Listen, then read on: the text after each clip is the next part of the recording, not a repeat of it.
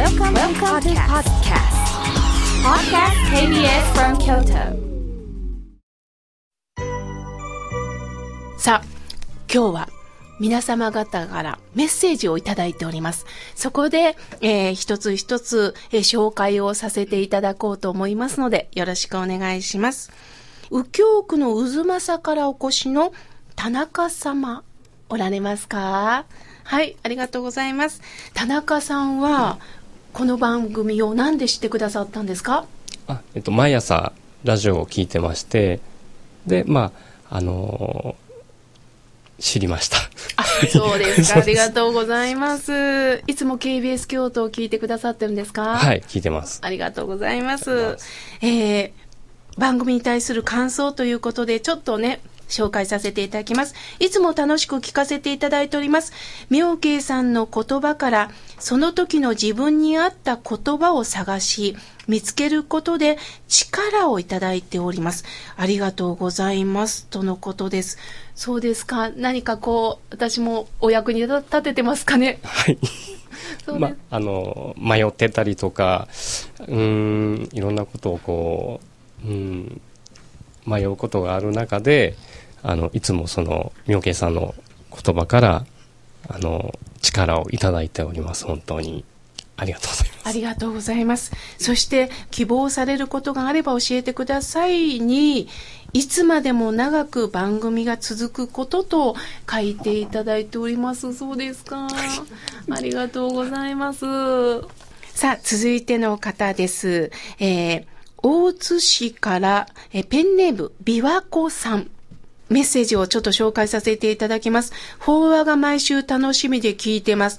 聞けないときは、ポッドキャストで聞いてますとのことで、わざわざ、はい。聞いてます。ありがとうございます。たまに起きるの遅い時に、聞き逃したら、聞いてます。ありがとうございます。あの、これから番組に期待されることってありますか？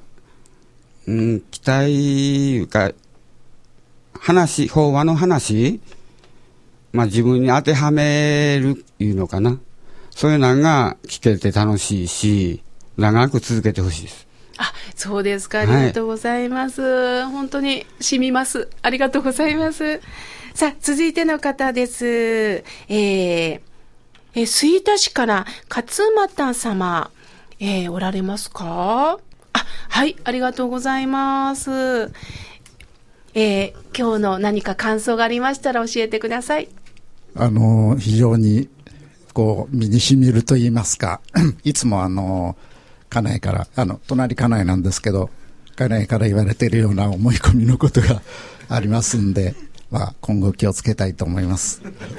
じゃあ、これからも私も、あの、奥様になり代わって、メッセージを届けたいと思います。はいよろしくお願いいたしますでも、こうしてご夫婦で来れるっていいですよね。まあ、そうですね。ありがとうございますありがたいことです。ありがとうございます。さあ、えー続いての方です。えー今日初めて来ましたという、えー野瀬さん。伏見区から野瀬さん。あの、一言いいですか？あの、何でもいいです。今のなんか感想がありましたら。今日初めて私伺ったんですけど、お隣のお友達に誘われて、それであの今日京都新聞にあの、妙見さんのお顔とあの、文章が出てたんで、来る時にちょっと読ませていただいて、うわ、素敵だな。私、ここまで、あの、お友達に感謝してるんです。今連れてきていただいて、こんないいお話聞かせていただきまして、これから私も、あの、強く、妙見さんの、あの、法話を楽しみにお聞きして頑張りたいと思います。ありがとうございました。でも本当そうですよね。これもご縁ですよね。あの、お誘いいただいて、はいあの、最初はどうだろうと思ったけど、こうしてね、あの、この場にね、今、皆さんと共有できてるっていうことがね、私も嬉しいです。私も嬉しいです。もう今日寄せていただいて本当にありがたいなと思ってます。また、この方にもお友達にもものすごく感謝しております。ありがとうございます。ありがとうございます。今後とも長く、はいあの、番組を続けていってくださいませ。あーもう誰ならこそありがとうございます。よろしくお願いいたします。こちらこそ。ありがとうございます。はい、えー続いて、大阪からもね、多数来ていただいております、平方市から、えーよしこさん。あ、一番真ん前にお座りでございます。えー何か番組のメッセージかありましたら、いえあのいつも妙慶さんの方は聞かせていただいてとりあえず前を向いて歩くっていうことが私のモットーですいろんなことがありましたので。今日は隣に 姉が来ておりますそうですか、はいご兄弟で、はいありがとうございます。いろんなことがありましたのでというこの言葉がね、深いですよね。だけど、本当後悔しても後悔しきれんことがたくさんあったと思います。あの、でも、どうしても過去だけは変えられないんですよね。すると、あの、過去があった出来事を、これからどう生きるかによって、大きく変わってくると思います。そのためには、あの、これからがこれまでを変えていきますので、ぜひ、ちょっとずつ一緒に歩んでまいりましょう。ありがとうございます。ありがとうございますありがとうございます。えー続いての方です。えー高槻の黒川さん。はい。あのーえー公開録音当たって嬉しいです。というメッセージ、ありがとうございます。いえ、嬉しいです。はい。妙見さんの声にいつも癒されています。はい。これからも長く続けてください。お願いします。ああ、本当に今、私もそうですけど、あの、スタッフの皆さんも、この長く続けてくださいっていう言葉がね、もうジーンと来てます。あの、一番プレッシャーは井村屋さんだと思うんですけれども。はい。でも、私たちは本当にそのメッセージが本当に嬉しいです。ありがとうございます。あありがとうございます。ありがとうございます。はい。えー、続いての方です。宇治から来られた滝子さん。は、はい。ありがとうございます。えー、番組の何かメッセージがありましたらお願いします。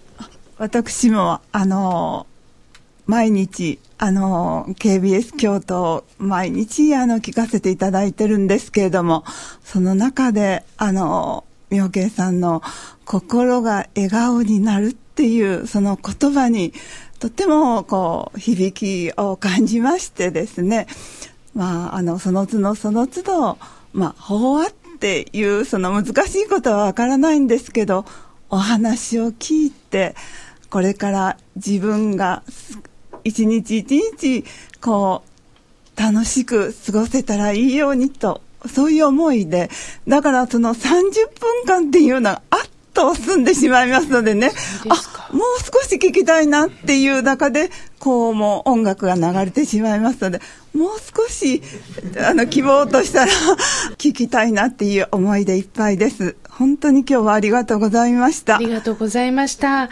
まだかっていうよりもね、長って思われるようにね、あの、親鸞上人とお坊さんはね、名残惜しくって言葉を歎異抄の言葉に残されたんです。私たちの人生もそうなんです。どんなにまだ生きたい生きたいと思っても、やっぱりご縁次第で、やはり何歳まで生きるかっていう保証はないんです。だけど、その名残惜しさがあるからこそ、そうやな、この時間大切にしよう、また会おうねっていう気持ちにもなれるんです。これがまだ、まだ私生きてると思ったらね、人生さえも貴重に感じられないんですね。だからどんなことも名残惜しく生きていきましょうということをね、教えてくださいました。でもこうしてもうちょっと放送してほしいと言ってる声がね、もう本当にもう嬉しいです。ありがとうございます。